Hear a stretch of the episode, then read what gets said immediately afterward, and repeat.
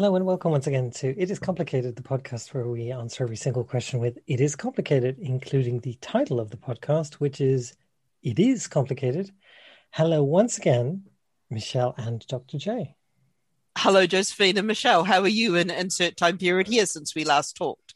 We we spoke mere days ago, depending on when this goes out. Dear listener, we may be recording this back to back for you. And as the topic goes on, you will realize why. But uh, mm-hmm. uh, yes, in the last seven days exactly since this recording went out, Dr. J, I have been extremely well.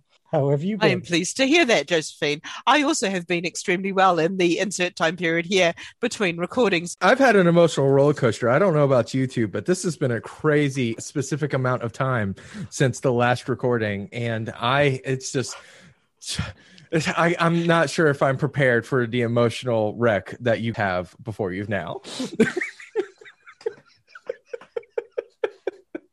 right now, I'd love for you both to introduce yourself because we have to do this podcast. Maybe I should introduce myself just to make life easy for Josephine. Maybe you should, Jay. Maybe that'd be a good thing. Hey, I'm Dr. J. I gave myself the job title Harbinger of Change because I work at Fullworks, a bespoke software consultancy that allows people to do things like that. I also got to give myself the gender transgressive non binary gender queer because I was lucky enough to be born in a country that allowed me to do a statutory declaration of that to change the gender on my passport, which is amazing. Thank you, New Zealand. I'm also a troublemaker and a hashtag queer nuisance because branding. My name is Michelle Belcher. I am a queer as of now, which is my favorite thing to say. I love to tell people I'm queer. I'm a trans woman and I eat video games for breakfast. I don't know. No, let me try that again. I'm sorry. That's adorable. Go for it if you want to, but I love it. I love that. So I still haven't figured out what you do.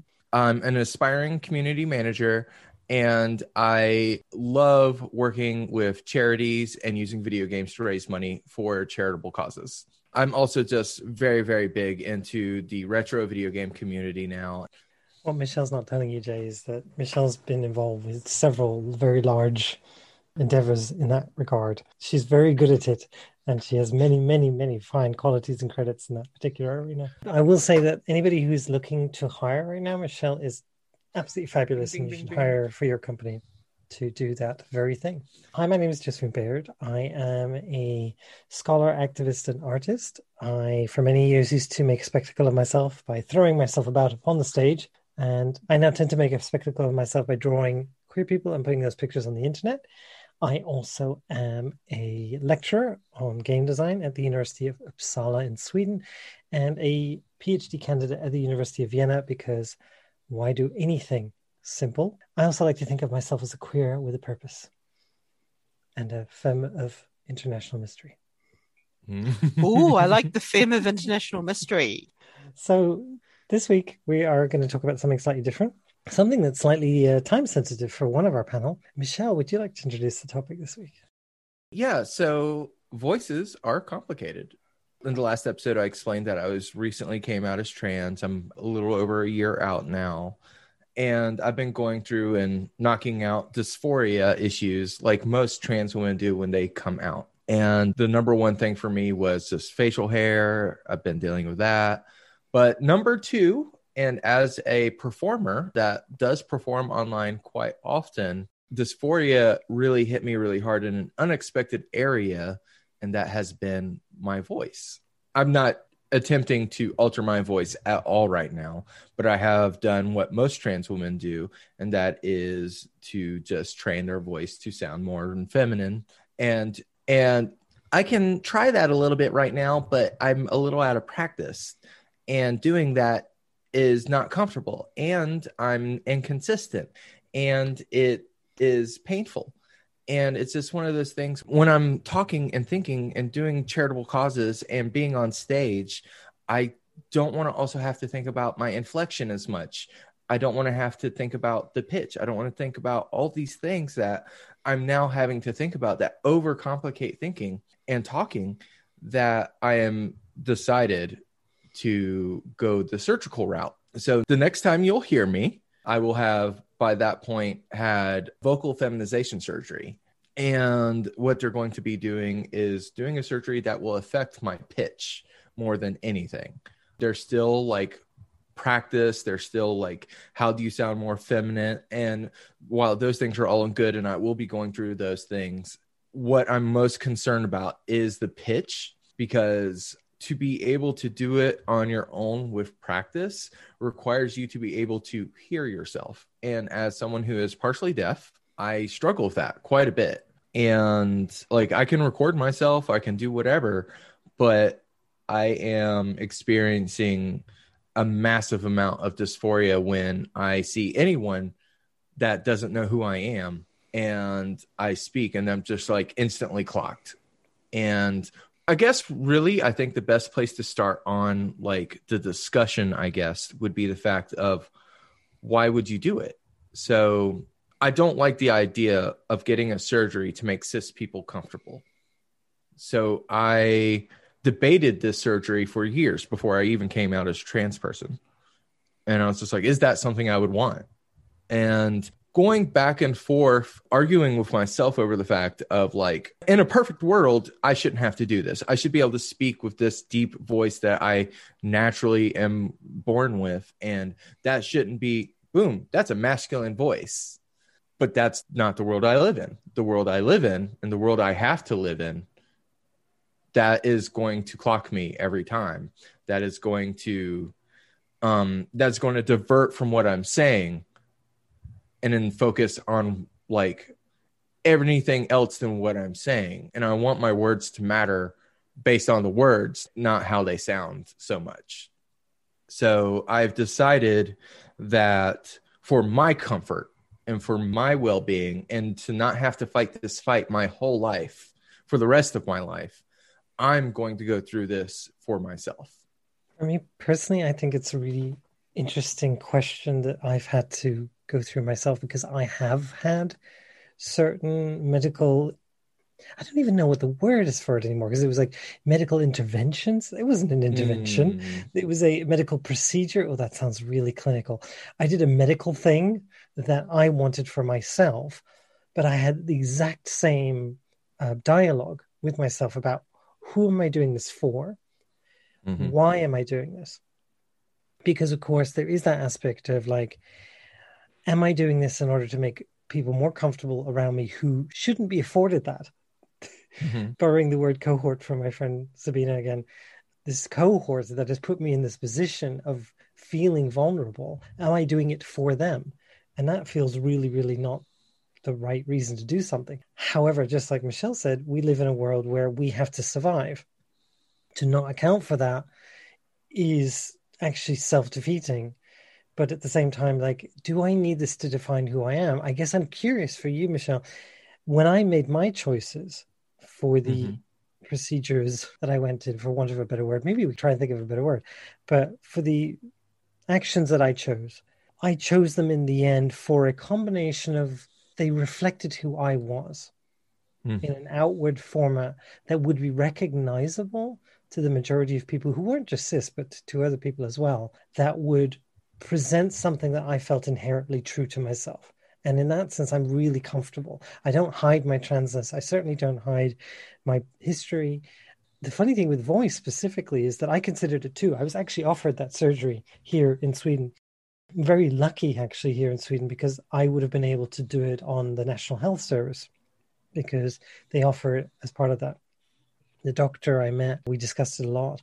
And in the end, I chose not to for some very specific reasons, one of which happens to be that Effie, who I'm living with, my partner, she has a hearing impairment, which means that she can't hear on certain registers. She can hear me much better if I retain the resonance and I'd been doing a speech therapy where it was like the way to make my voice read as more feminine is to reduce the resonance and raise the pitch. I'm able to physically raise the pitch and reduce the resonance without too much effort. And it's partly because of the acting I used to do, partly because I was able to work on it the way I was. So it wasn't painful for me, although it was effort. But I found that the person I was talking to the majority of my day could no longer hear me. That's a good reason to make a choice. Like, so I was like, okay, I have a choice.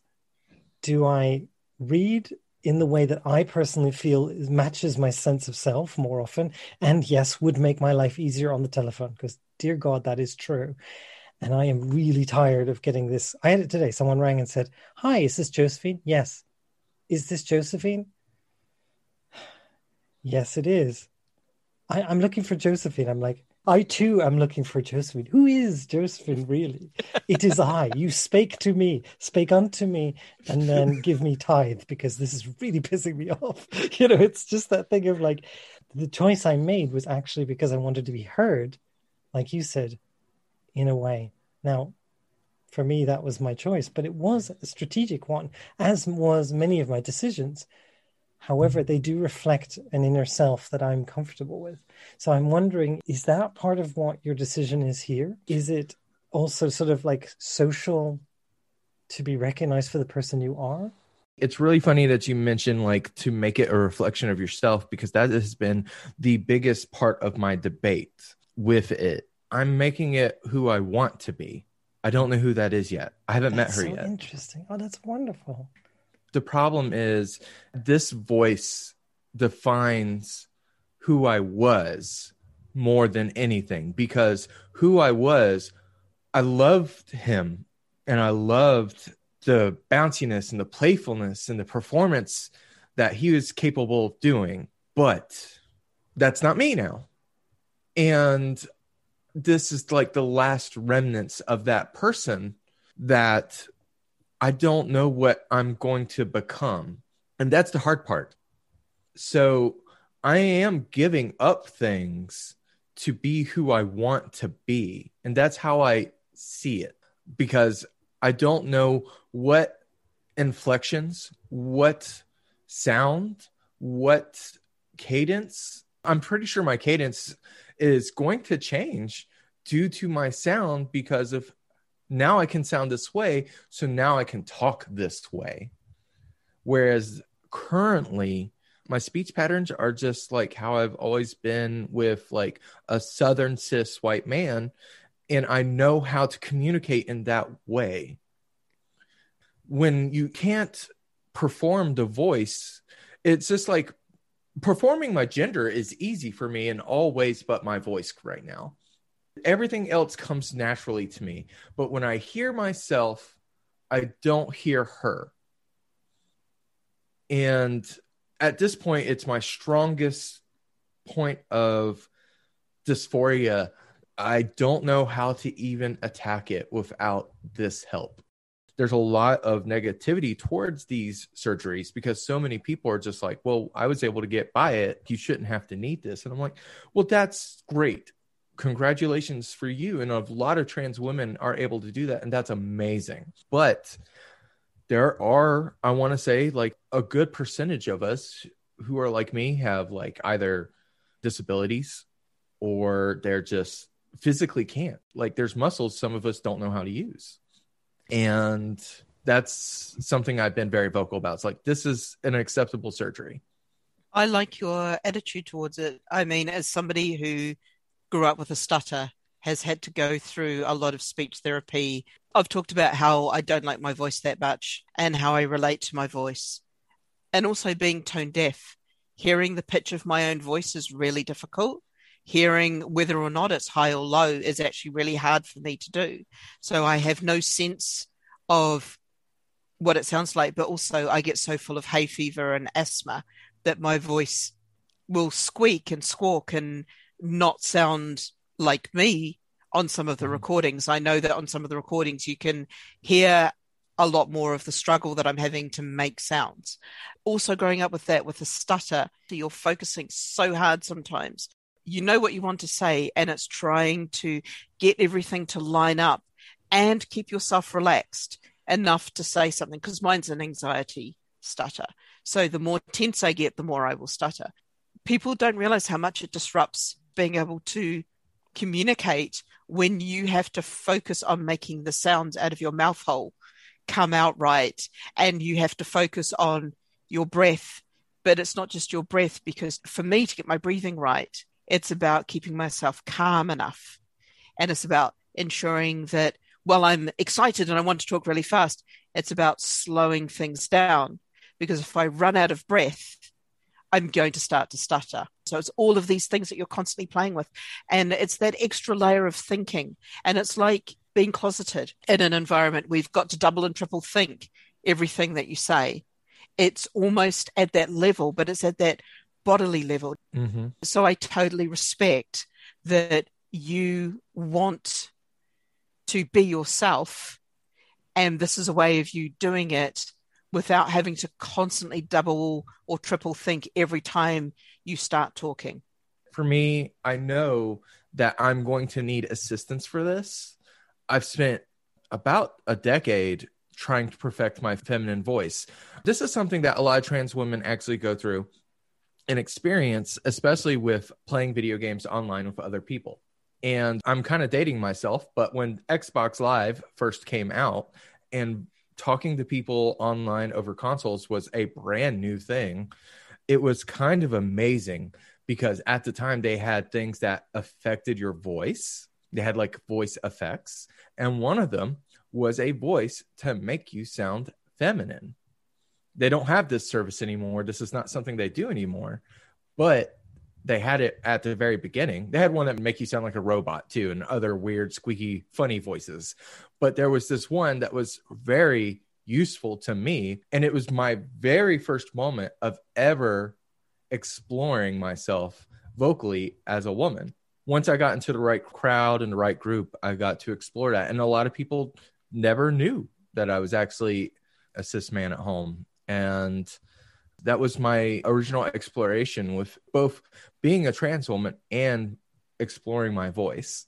And once I had that one layer gone, I was able to explore it so thoroughly that I do kind of have an idea of how I might sound.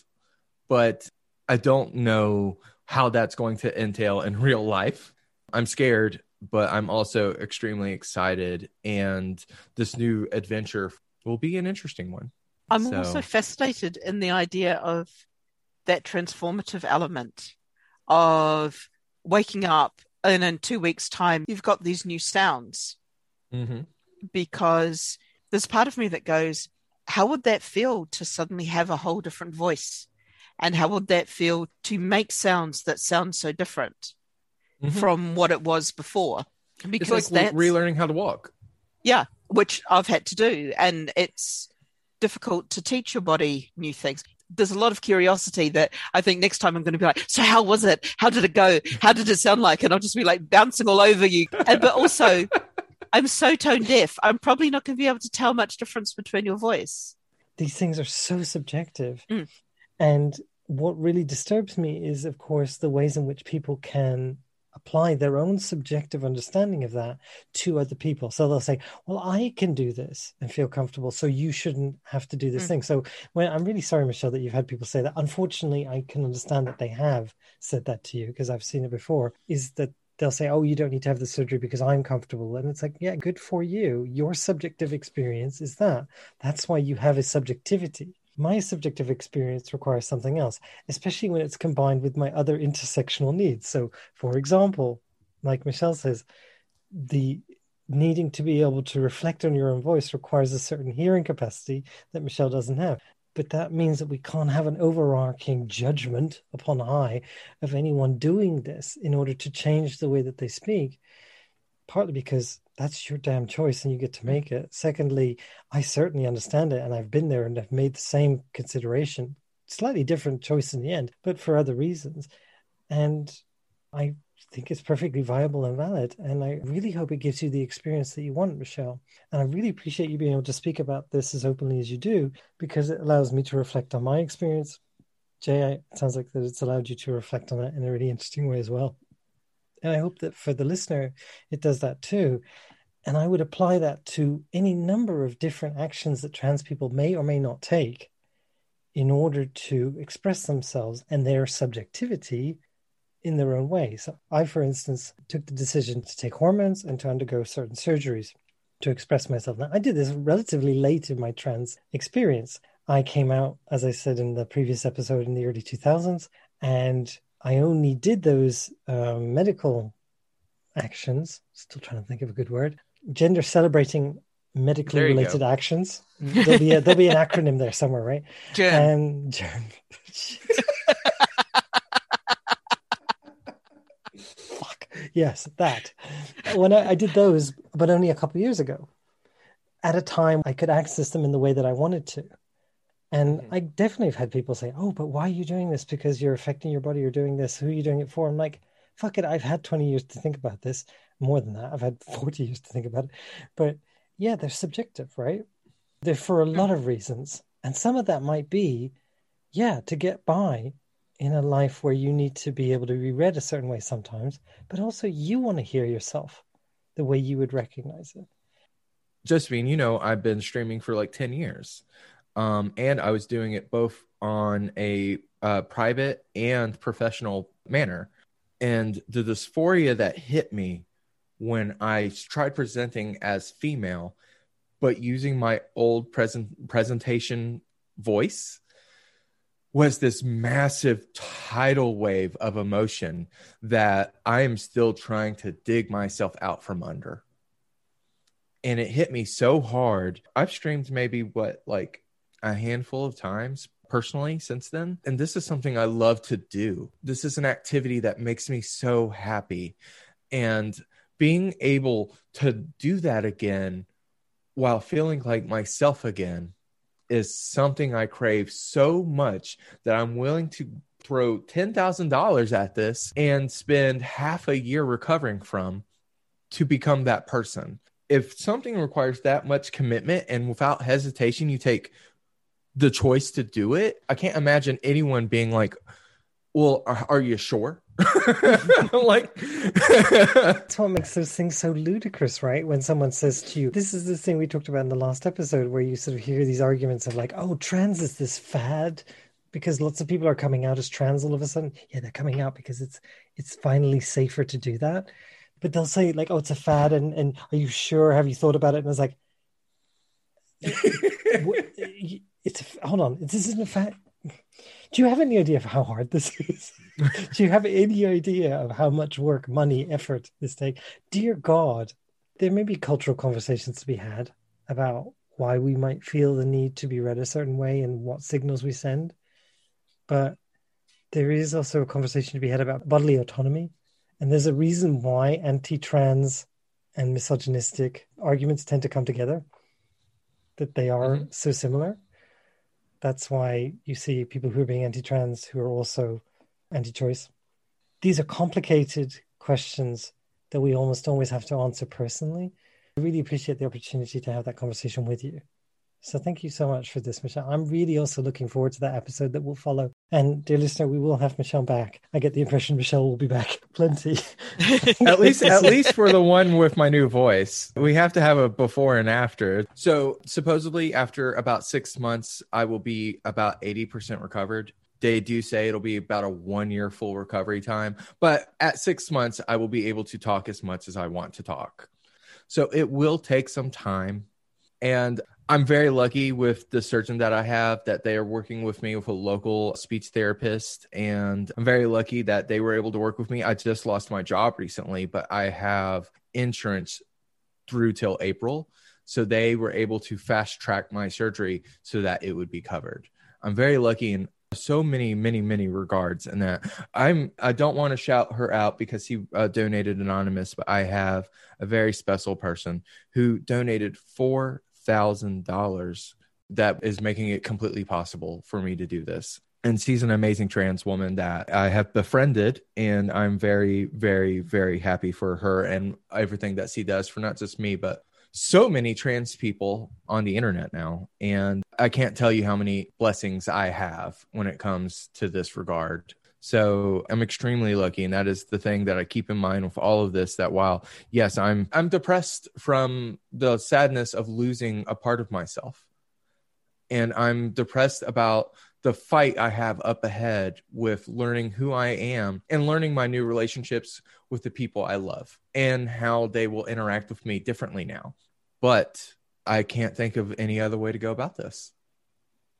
So staying like this indefinitely at least i don't know if i could survive it So while I've definitely made a choice, it also feels like just like becoming trans, the choice was made for me. So it's just who I am. I think we should celebrate the you that's got you here.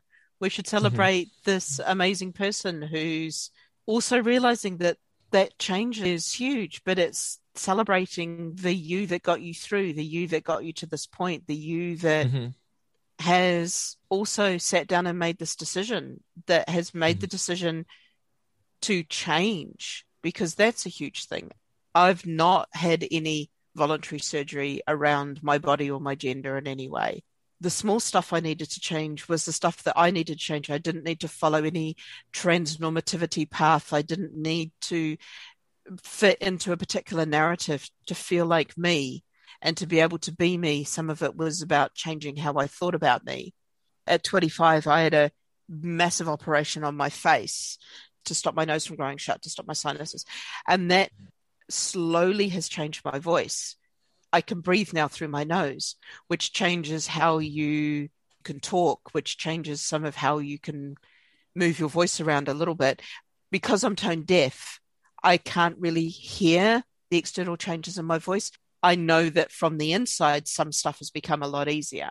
And it's a lot easier now to be loud. It's a lot easier now to be a little bit more resonant than I used to be. But it's still,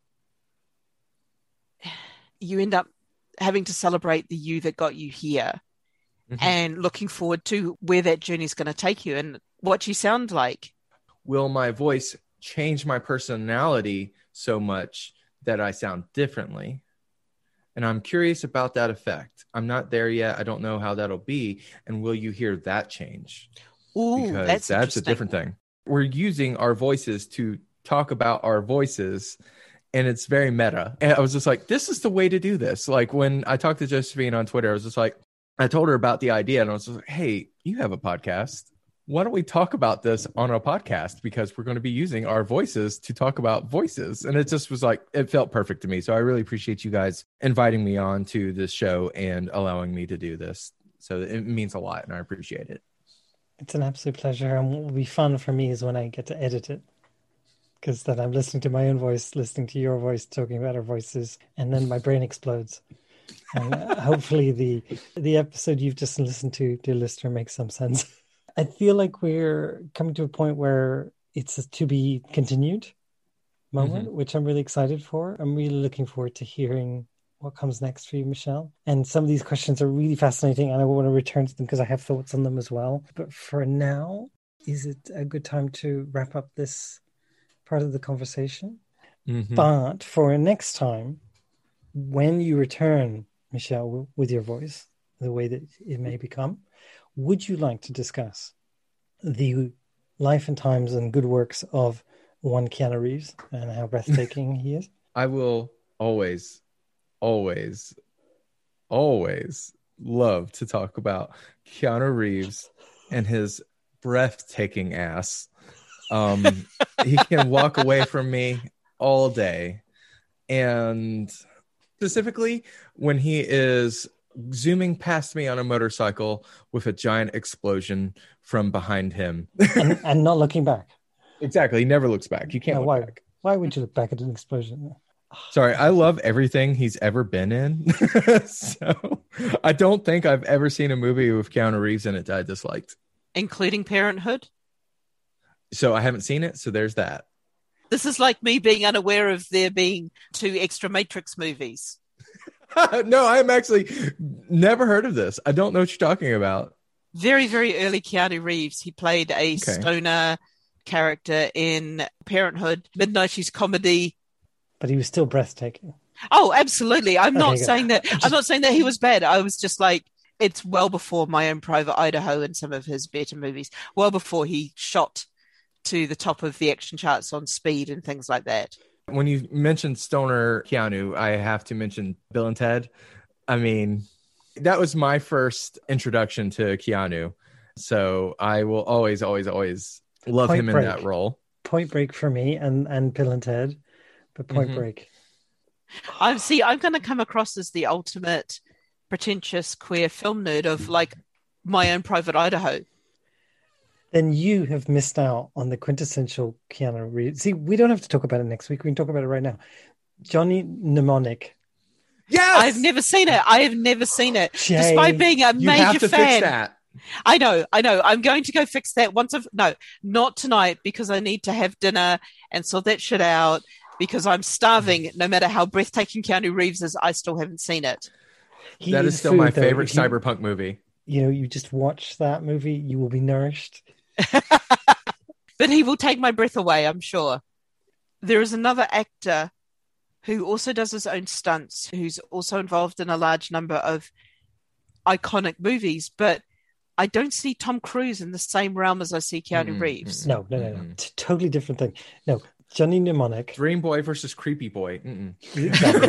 exactly. One, one, one of them is breathtaking. No, Johnny Mnemonic. Holy crap. It is, It is such a nerdy movie. amazing. And the best part of it is, is the the ending. You, I guarantee that you will not see it coming. There is Okay. absolutely no way you will predict the ending. Okay. It's I so will- campy. I will watch it, but I will also say I have only recently, within the last, within the period of time that is lockdown, discovered John Wick. Okay. So I am, Yeah. I am so far behind. I am so far behind the It's okay. curve here. I didn't even know that he was in Cyberpunk until I watched a YouTube thing. So Johnny Mnemonic is what Cyberpunk should have been. And if Cyberpunk had ended the way Johnny Mnemonic ended, it might have been saved. Johnny Mnemonic gave me my first feelings towards a man. I can understand. I'll leave it at that. And that was also in the original Matrix was the first time I openly said something about it towards my mother because he was just like, "We're going to go see the Matrix," and I'm just going to look at eye candy, and I was like, "He's eye candy for lots of people." Oh, the other Keanu Reeves that I'm totally there for is him in Dangerous Liaisons, despite basically playing the stoner boy in in 16th, 17th century costume. Keanu Reeves in any costume drama of any kind is just chef kiss. Keanu Reeves in Dracula. oh my god! I love that movie so much. oh my god, it's so perfect. I love Winona Ryder in that one too. But yes, uh, for me, it's He is- Devil's Advocate because I've he's never a- seen Devil's Advocate. I've never seen. There's so much Keanu that I have to see. I know I'm blowing your minds, but he is breathtaking. I do completely understand. I'm just. This is the different era kind That's of moment. where the paths cross because Charlie Theron's in that one too. Charlize Theron. Ah! They're After the- married after- in that one. I still haven't watched Atomic Blonde, by the way, which blows people's minds. So Jay, Mhm. the best part is we're not casting any aspersions. In fact, I'm more excited for you to get to see these films for the first time. Exactly. Devil's Advocate contains Keanu Reeves, Charlize Theron, and Al Pacino in the most Al Pacino role you have ever seen Al Pacino Al Pacino in. It is something else to witness. Does I'm not- he completely demolish the scenery every time he walks on stage? literally, Word. quite literally, he does. Actually, at the end, at the end, he quite. Oh yeah, at the end he does. What we need to do is we need Keanu to record. podcast. Well, we yeah, we need to record commentary tracks. That's what we need to do. Is the next time we get together. Next, ne- sorry, this was going to be very Macbeth. Next time we three shall meet, we shall create. You sounded so Granny Weatherwax there, or Nanny Og. Hey, I'm see- not sure. See, I'm an actor. All right, look, we have to stop. We have Yeah. to stop. I have to go eat. We do. Thank you so much, everyone, for listening. If you're still here, and I, we love you dearly. And we will be talking about Keanu Reeves ad nauseum, literally. And Michelle, we wish you the best of luck. We're really excited to have you back as soon as you can on the podcast. Welcome back anytime. This is an absolute joy. Thank you all for listening. Please go check out our Patreon, patreon.com slash it is complicated, all one word. It helps us pay for our lovely guests to come join us. And we will be back next week with something Keanu Reeves related, clearly. Obviously. All right. Thank you, everyone. Bye. Bye.